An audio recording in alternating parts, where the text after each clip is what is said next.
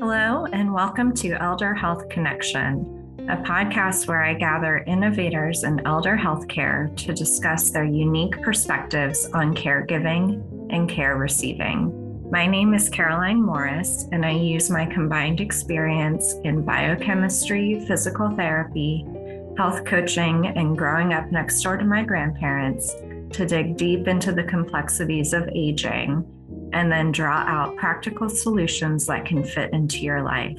I record this show from my home in Alexandria, Virginia, sometimes with the input from my dogs, Benny and Barry. Thank you for joining us today.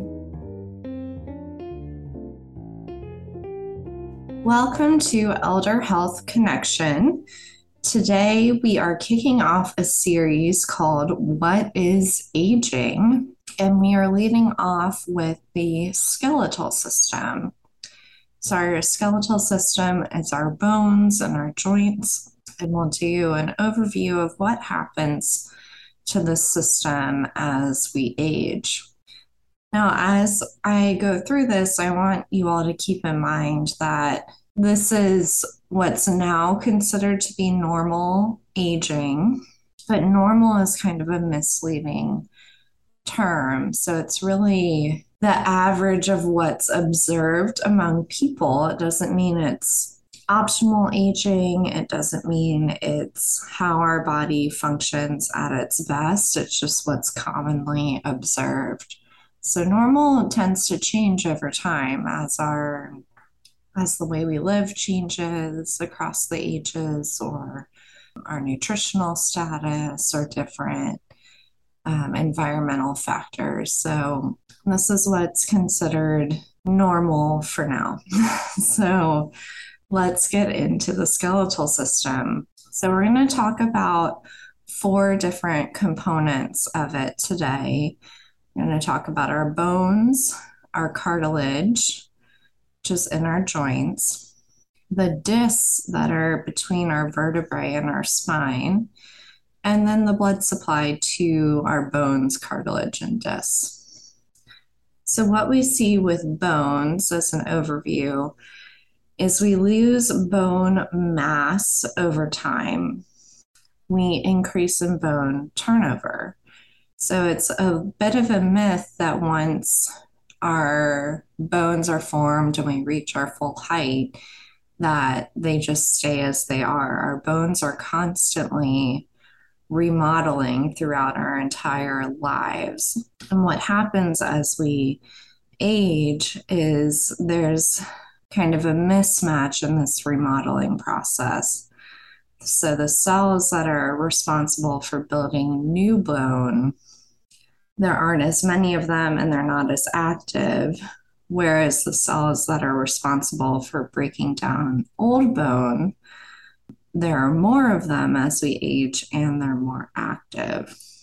So, this results in fewer bone cells overall, and it makes it harder for the bone to respond to different stressors. So, um, the most common stressor we can think of is a fall that puts a big unusual stress on the bone. And on a young bone, that tends to not be a big issue.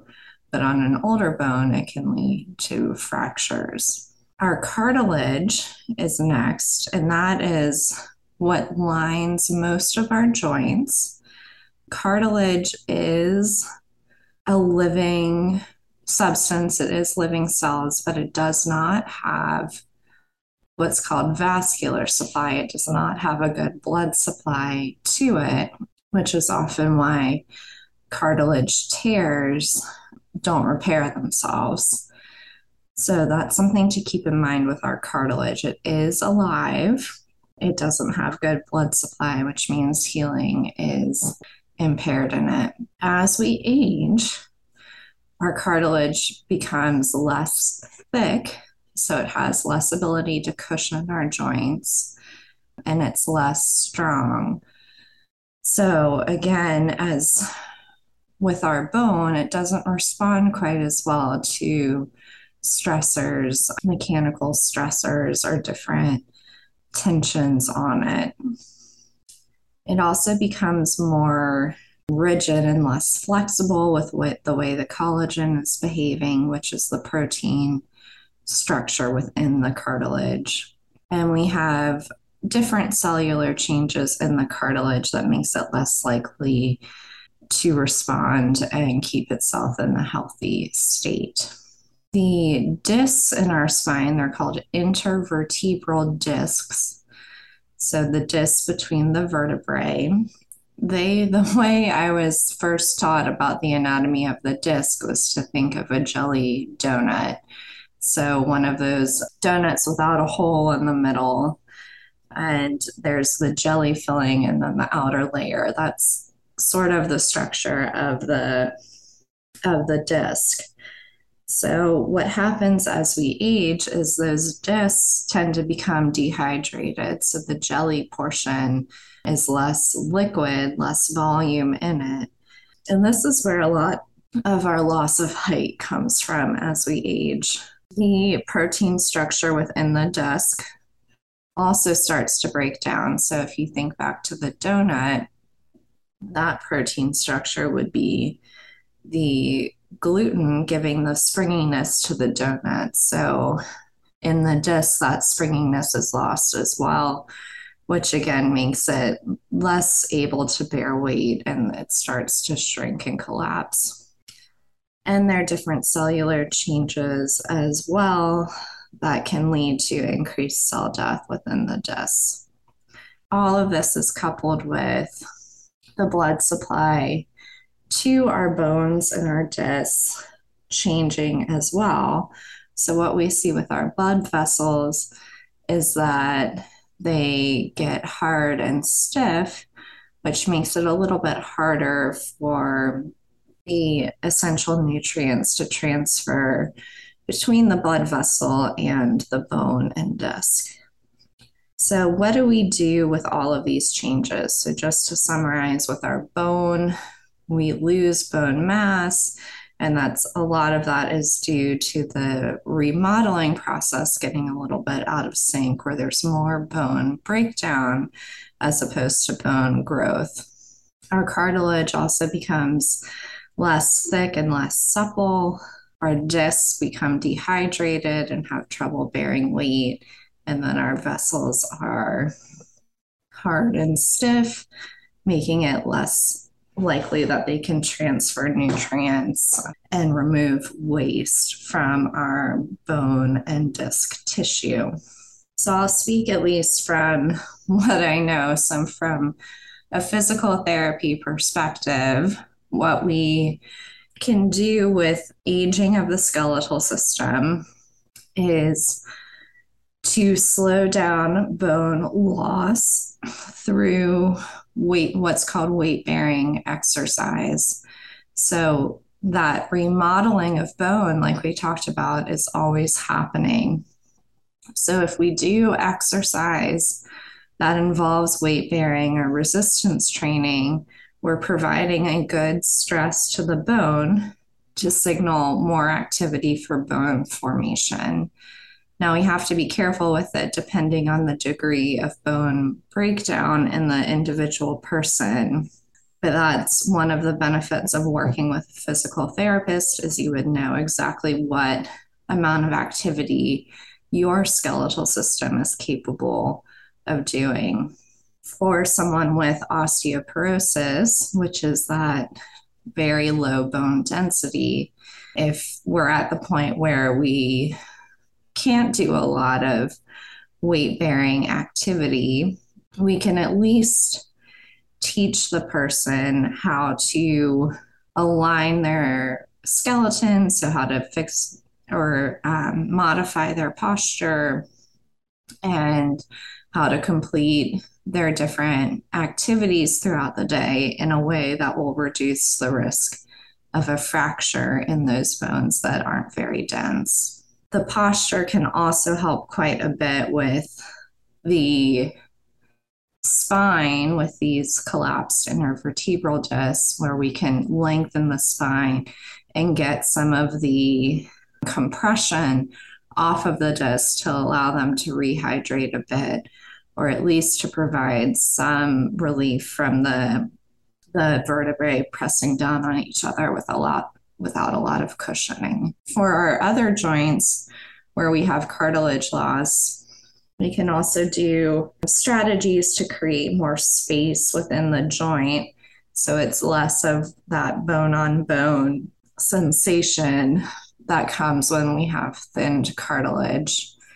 And with the vasculature problem and really all of the, which plays into everything, we can also help you in promoting aerobic exercise to improve the health of the vascular system, which can flush out inflammation and it can improve the transfer of oxygen and other nutrients from your blood supply to your bones and discs. From a coaching perspective, some things we can do are to help you, first of all, actually do all of these activities that you might learn about in physical therapy and carrying them on in the long term so they just become a part of your life. We can also go into more of the inflammation aspect of aging, which we didn't really talk about in the overview. But what underlies a lot of these processes is low level chronic inflammation in the body.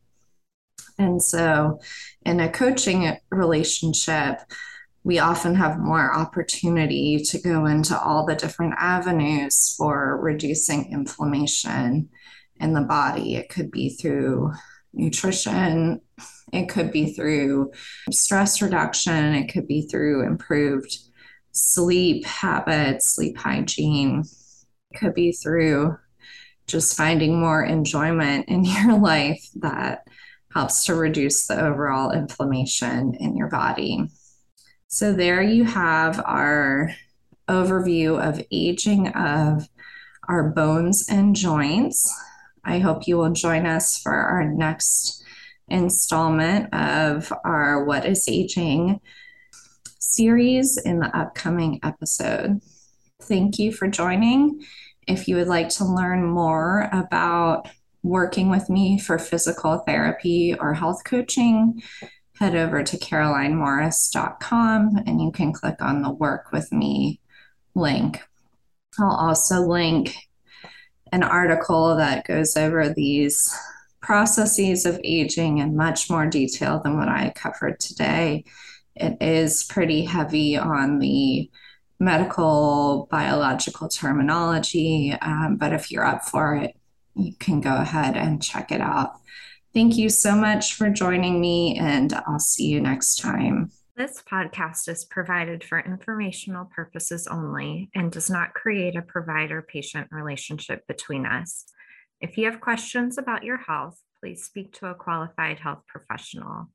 If you would like to learn more about working with me as your qualified health professional, please visit carolinemorris.com. Did you know that gratitude is good for your health? If you found value in this episode, please share it with a friend and leave a rating or review. To keep the connection going, subscribe to Elder Health Connection on your favorite podcast player to get immediate access to upcoming episodes. Thank you for listening. With love and gratitude, Caroline.